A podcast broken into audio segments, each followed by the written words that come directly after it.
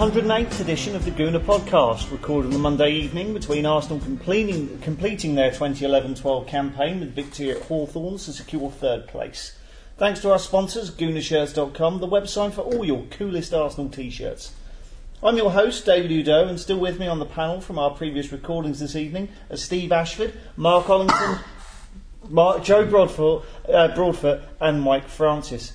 So, gents, looking at that sheet of paper in front of you, uh, as we're doing on our third po- podcast of the month at the moment, have been doing so for the last three months or so, we have a recollection of all things Arsenal. It could be the end of March, could be the end of April. This time, it's your last day game since long before the Gooner began. And looking, looking at the list, Steve, is, is there anything that sort of jumps out at you as a big day?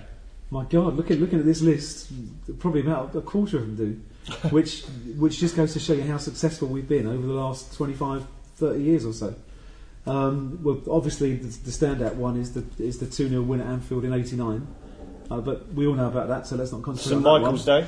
The, the the one that really stands out is the five one against Southampton in, in 1992, which was Ian Wright's um, record breaking day when he took overtook Lineker. Yet another final day of the season when we got one over on Spurs. Yeah. if I remember rightly, Lineker was two or three goals ahead of Yeah. Ian Wright going into the game. Mm. All the Spurs fans would say Lineker's going to get the golden boot. It was the last day of the North Bank before he got knocked down. Absolutely. There's nothing on the game apart from that, although I think we were we were playing to finish in the top five or whatever. Um, Came fourth, I think. we, we were we were one 0 down and we ended up winning five one. I think four of the goals, or maybe even all five, went in the North Bank end on the historic last day. And Wright got a hat trick, I think, in the last ten minutes to overtake Lineker and get the golden boot. It was sunny, it was brilliant. We all stood on the North Bank, and I remember that was there. it was a great day. That, that one stands out for me. Mike, is, is there anything jumping out at you as a, as a brilliant last day of the season? Uh, so many, as, as Steve says. You know, there's. Uh, uh, I've you know, feel unfair to pick one over everyone else. Um, I'll go, I'll go a bit of a random one and say Norwich away, 1990. Um, Two went- draw? Two two draw. Yeah, we went we went there. We were we were fourth, I think, and I, if I remember rightly, Spurs were third and playing Southampton, I think, on the same day at White Hart Lane, and we had to win and they had to drop points. And uh, no, actually, we were a point behind them going into it. I think we had a better goal difference.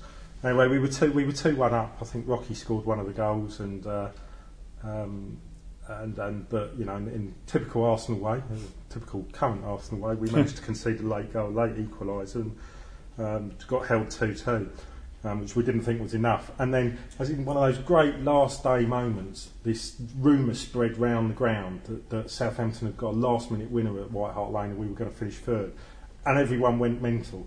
And we, we'd beaten Spurs, you know, and all the songs came out about, you know, London is red and all that sort of stuff. And it was great. And uh, we stayed the ground probably 20 minutes after the final whistle cheering, and then we came out of the ground. And I remember seeing one bloke on the tears going, Don't believe it! He was virtually in tears sitting on the sand. I was like, What's up with you? And he's going, Spurs won. And I was like, Oh, bloody hell. The day before smartphone. Just one of those great moments. Uh, Um, Mark, looking at this, uh, are there any of the uh, the games um, jumping out at you? Um, for a different reason, I'll save some of the better ones for a little bit later on. But 1993, Tottenham home 3 1 defeat. I remember that very clearly. Oh, we played the reserves. We did indeed. It was before the cup final. Paul Dickov scored our consolation goal, and we literally played. And I think Graham made ten changes, even eleven changes. Entirely different team. Was that And Alan played Miller the in cup goal? final. That Alan Miller in goal. Dickov scored. I think we were two one down, and Dickov got one of his only goals for Arsenal. But I remember, you know, it was even so, even though Spurs beat us, the atmosphere was absolutely brilliant. We sung the entire match. One of those games where we didn't really care that actually Spurs beat us. The atmosphere was just a crazy, crazy time. I think it was a Monday night game or something like that back in the days before Yeah. Monday night games. Yeah. And um, but funny enough, even though we got tonked by Spurs, I really enjoyed that match, watching what I thought would be the future of Arsenal before my eyes. Dickov, Mark Flatts. I've seen you, Mark Miller. I was going to say Mark Flatts. Absolutely. Um, yeah, so for some reason I can remember that game like it was yesterday, and uh, I remember a really lovely night, gorgeous Really warm, weather. wasn't? Yeah, yeah. And it was the Um, last time they beat us at home for an awful long time. wasn't it? Until, until last year. yeah, it was, last was until last year. 19 yeah. years it was. uh, And we always, always had to point out that oh, no, that one doesn't didn't Yeah. count, Yeah, so it's actually longer. Yeah. Uh, Joe, you're, you're not a last game of season lover, but is there anything on here that's that's making you smile or making you think of this, that, or the other? Well, it's only the obvious one, the Liverpool, the Liverpool away win, 2 0. I mean, I was in Indonesia at the time, so we didn't have the luxury of being able to watch the game at that time. You know, it's not like nowadays. And um, but I was studying all these, all these, you know, soccer magazines, looking at the tactics and what George Graham was going to do, and then and then after the event, I was studying how did he do it. And I- I'm still not too sure, but but you know, I mean, it was just it looked on paper, it looked like he just he just completely outwitted Liverpool. I mean, that was an absolutely impossible result, and there's there's no one in this world. I mean, I don't know what you know from a gambler's point of view what the odds were of Arsenal winning up there two 0 I mean, that was it was just unthinkable at the time. Liverpool used to win everything. No, I mean, if you had like you know You haven't got, you haven't got a win that. prayer Arsenal was No. the headline on the Mirror that morning. I mean, there was just absolutely no chance. I mean, I, I thought, well, you know, I'll pick up the paper and just see see how many we lost by. We probably we might even win one 0 if we're lucky. But there's no way in this world going to win two 0 So I just picked up the paper the following day. Just couldn't believe it, and I think it was like the Herald. You know, one of them sort of American papers where all they give is a scoreline and nothing else. Do you feel a bit cheated? That, Yeah, I feel very No, no, no. But you feel a bit cheated, cheated that yesterday's game against Man City and QPR. It's saying oh, it's the greatest end of season ever. Oh, nothing could ever top this. Hmm. This was the best end of season ever. Short memories, guys. Yeah. Because in '89, Post Sky memories. Yeah, Absolutely, yeah. There, there was nothing before 99, Yeah. so it never happened. because in '89, I would still say that, that was better than, than Well, Man City beating course, 'cause QPR it was two different. times. Because it was, it was only mathematical. Our chance of Yeah. winning that was mathematical, Yeah. and no one gave us a prayer. Literally, I mean, Mike it's just sums up though. It was a cup final. It was the top two playing each other, which made it totally different. Hmm. That relied on other games. Man U were playing a different match. It was a lit- It was the simple fact. It was first stadium second, and we beat that team in the. In, At in Going into that game, Yeah. we had a goal difference. Our goal difference was four worse. Yeah. That's what people f- sometimes forget. You know, we Yeah. had overturned It four. was goal average in those days, though, wasn't it? No, Was it, was No, goal wasn't it? difference, We, we No, won I it on goal scored. Yeah. Goal average. Yeah. It was goal difference. We finished on, on equal goal goal difference. We won it on goal scored. Right. okay. Incidentally, if Man City had only beaten Man United 2 1 rather than 6 1 in the first replay, uh, going into yesterday's game, uh, uh, no, at the end of it, at the end of it actually, um, their goals for and goals against would have been exactly the same as each other team, and Man City would have won the league purely because they had a better record winning the double over Man United in the league.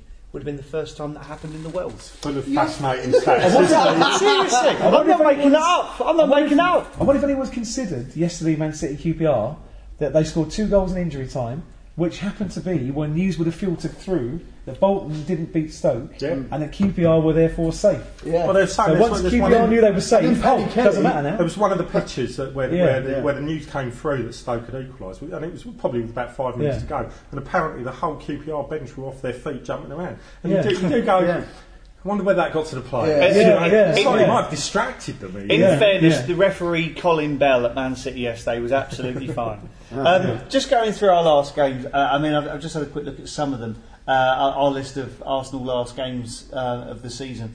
I've got a little bit of trivia for a few of them, a few random bits of trivia which I remember anyway. Please feel free to shout out if you know the answer. 1991, last game of the season, we beat Coventry 6 1. Who scored the Arsenal hat trick? Anders Limpar Seriously, put your hand up. Mike was ready to shout that. in Mizuno boots. It did. Was you not Oh, three?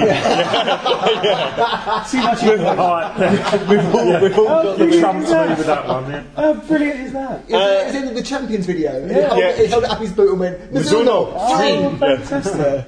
Uh, 1996, we beat Bolton in the last game of season 2 1 at home. Oh, remember what, that? What, Brilliant. uh, Mr. Francis, what, what happened and who scored the winning goal? Ooh, um, okay, we were 1 0 down with about 10 minutes to play. Bruce Rioch era.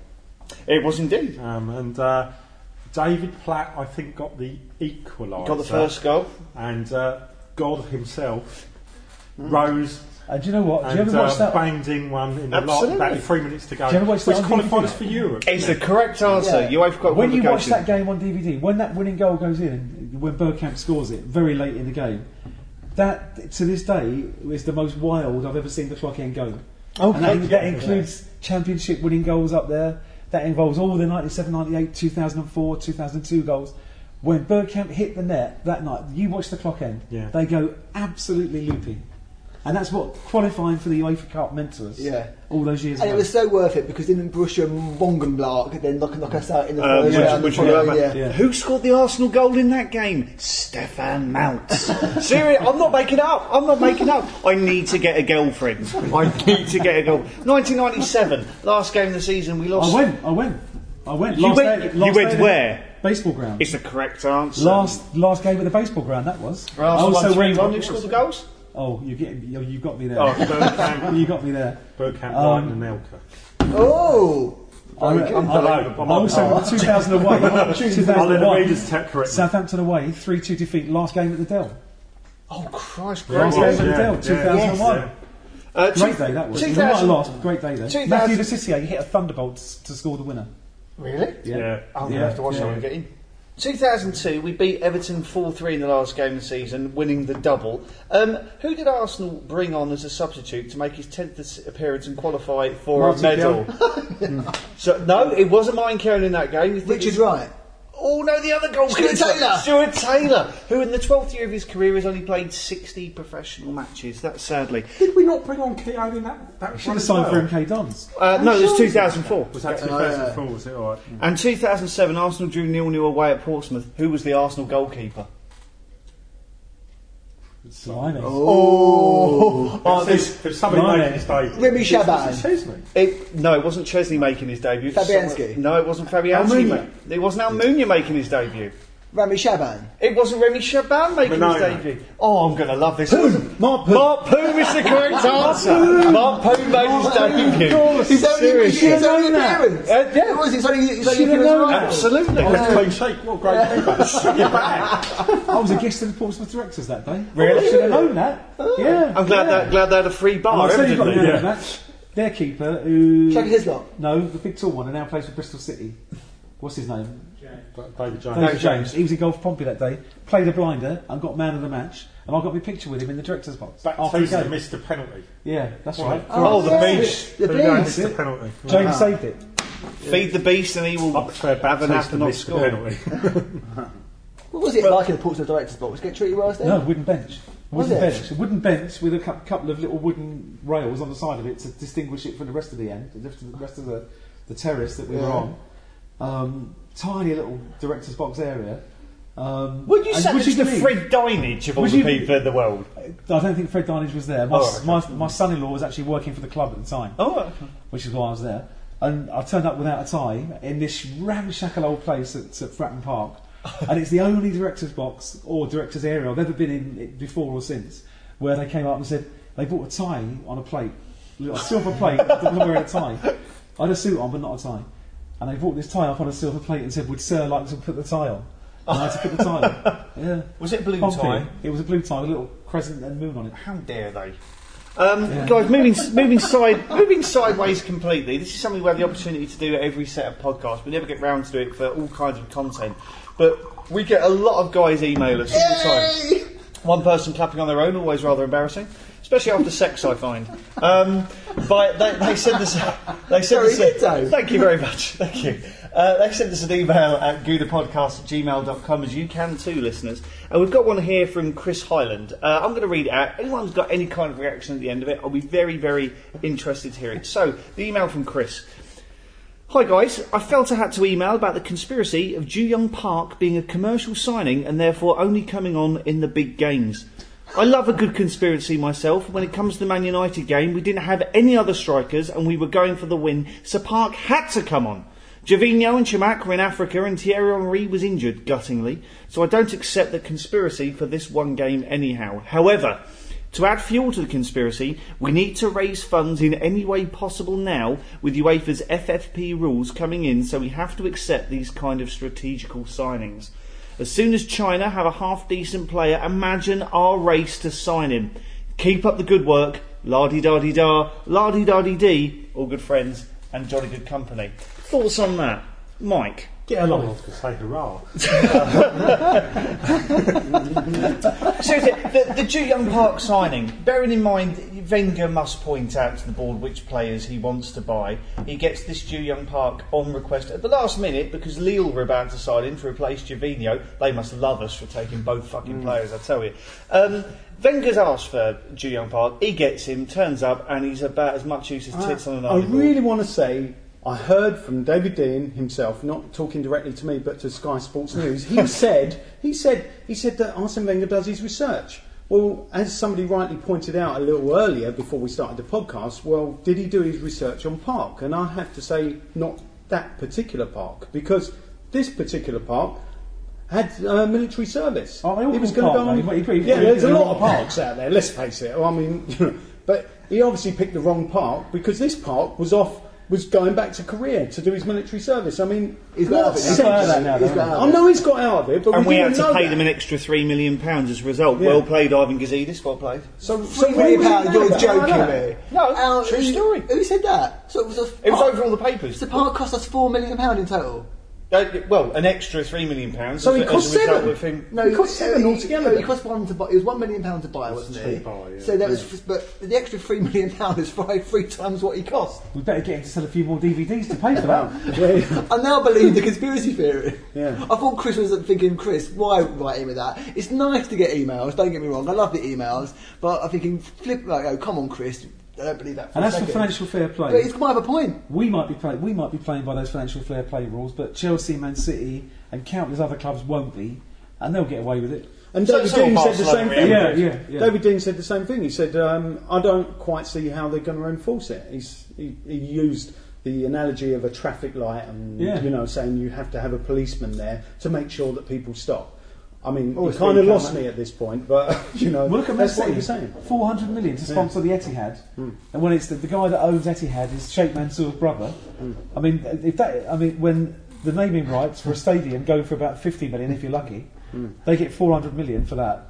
I mean, that's that's doping, isn't it? That's There's going to be a lot of creative accounting going on. There's no Unfortunately, doubt knowing that. Keith Edelman, I think we got paid a colossal eight pounds f- from Emirates for naming the stadium after their company. Yeah. Um, looking at other other things, kind of off the field, but very very important to our club.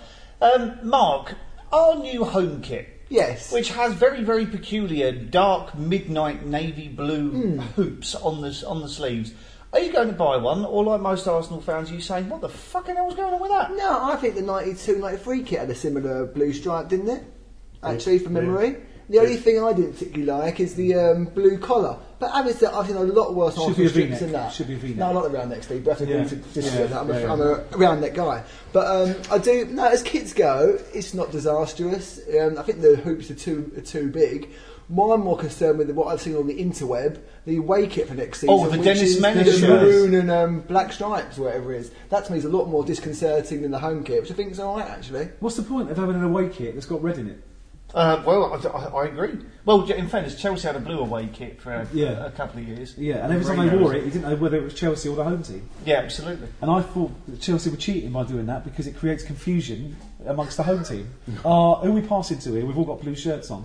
And there could be an element of that in that with us. If hmm. we turn up with a red and black hoop and we're playing Liverpool away, you know, But it's more there that could be an element of that. I mean, the viewers No. can't say that's a really bad. yeah, that's, yeah. that's really great for the It's a bit- listeners there. It's, it's a very, very dark, It's reddy more- maroon. more of a- So- more of a red Those colour. ones in black and white. Yeah, more like- But so long as we don't get grey, you know, because we don't want to be like Ferguson. You know, mem- remember when they had those grey kits and Yeah, they lost yeah. at Southampton and he used the kit as an excuse, the away kit. Is it just, just need it like like the new home, I, home think, kit? I think people should put this, these, these current kits in perspective. Mm. Because if you go back to the 90s, the 91 92 shirt, the 90 91 shirt, which was all a mishmash of different reds thrown in there. Like with- broken glass, Yeah, yeah. it? I love that. the, the squashed wasp away kit.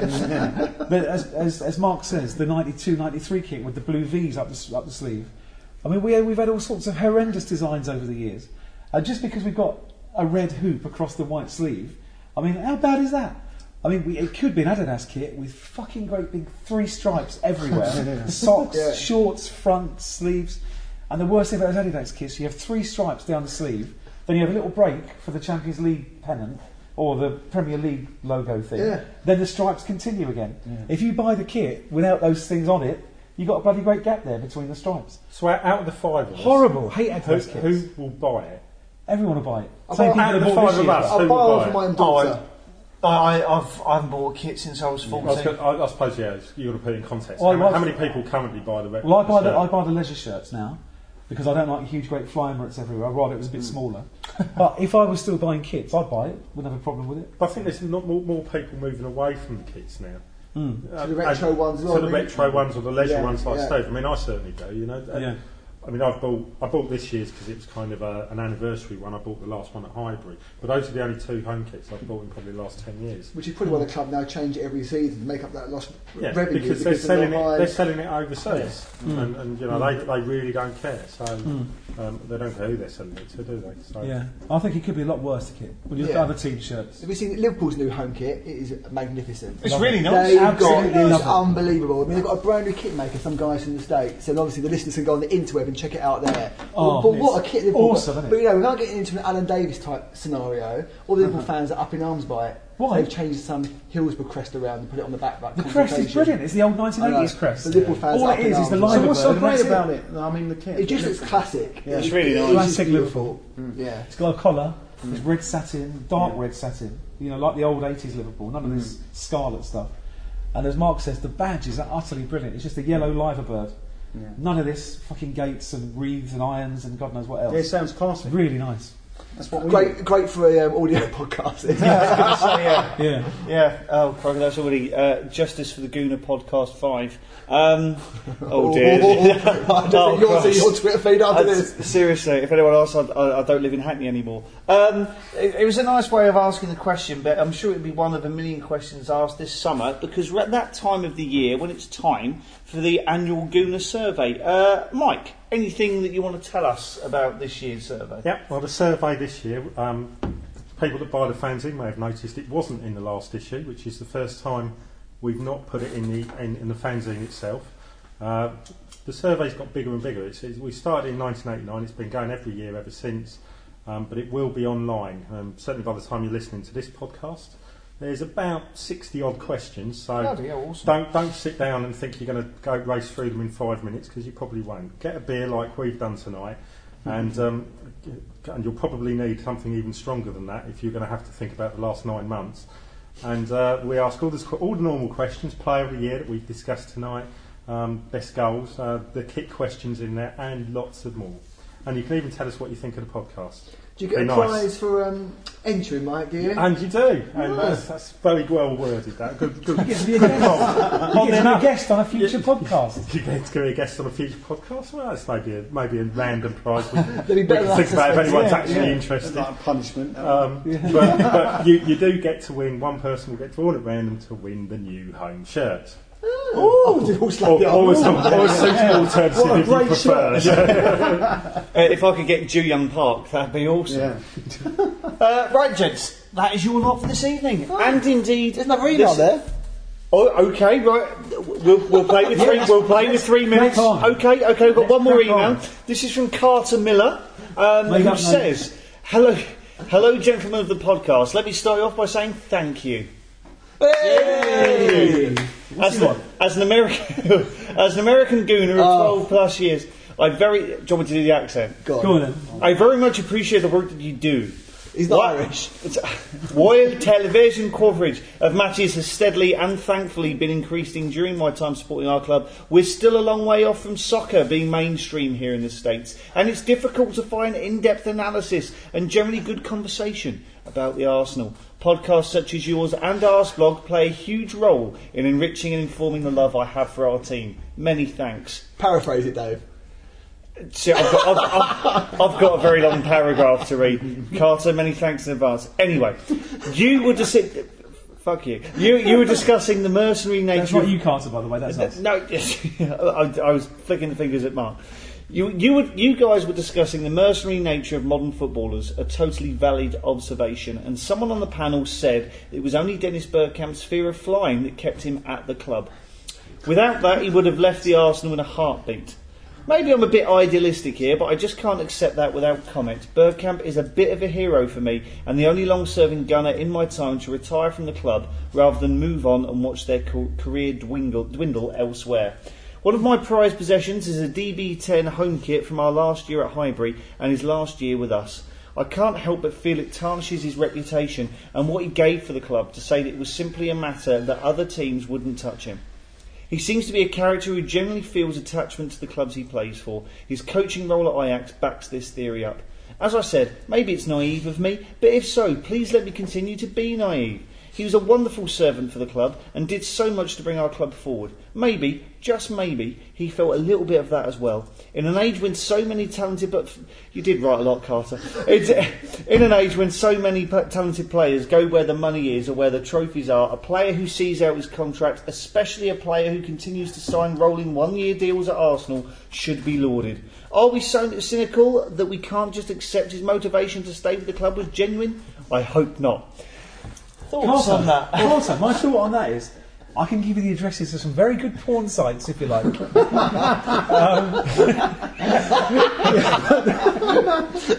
it'll take your mind off Dennis. What an end to the podcast, though. Very long email, but I love the sentiment, and it's great to finish the season off with memories of the great man. I don't, I don't think any of us have any bad point with regard to Dennis Bergkamp, do we? Mike, surely he is in most people's all-time Arsenal teams. Oh God, yeah, of course. I mean, he's a legend, and he's not known as God for nothing. But were there many many clubs after him though when he when he was at Arsenal? I mean, how many how many clubs? I mean, I, I never seen you know compared to other players, Yeah. you always seeing these bids going in imaginary bids. Let's face it, some of them are imaginary. But with Bergkamp, I just don't remember it. I think think I don't remember that speculation. You know, like you get we had it with Henry year after year after Yeah, year, right. and and with a lot of Fabregas, how many years did that go on for?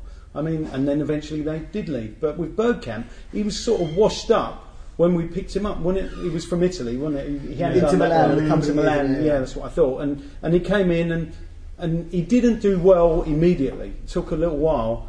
I, I mean, I thought he was a great player from the start. I've got to be honest. Um, but everyone was telling me, no, no, he's, he's just he's useless. I think I think the non-flying element is a part of it. Yeah, I but, agree. but I also think that when we signed Bergkamp, he was like 28, 29. 26 or 7, 20 you're right. Yeah, yeah. So, so by the time he became a truly world-class player with us, I, I think he was a little bit too old to be kind of coveted by the likes of Real Madrid, Barcelona, the clubs that he would have gone to if he was maybe 24, 25. Yeah. Um, but having said that, I'm so glad he did stay. He was a brilliant player. Right, that is your lot for this evening, and indeed this season. We will be back with our next edition at some point in August once there is something or indeed anything to discuss. In the meantime, if you want to email us about anything related to the podcast, the address is goonerpodcast at gmail.com. And our thanks, as ever, to our sponsors, goonershirts.com. I hope you have an enjoyable summer. I'm your host, David Oudot, saying goodbye and thank you for listening. La-di-da-di-da, la-di-da-di-dee. All good friends and jolly good company. Hurrah!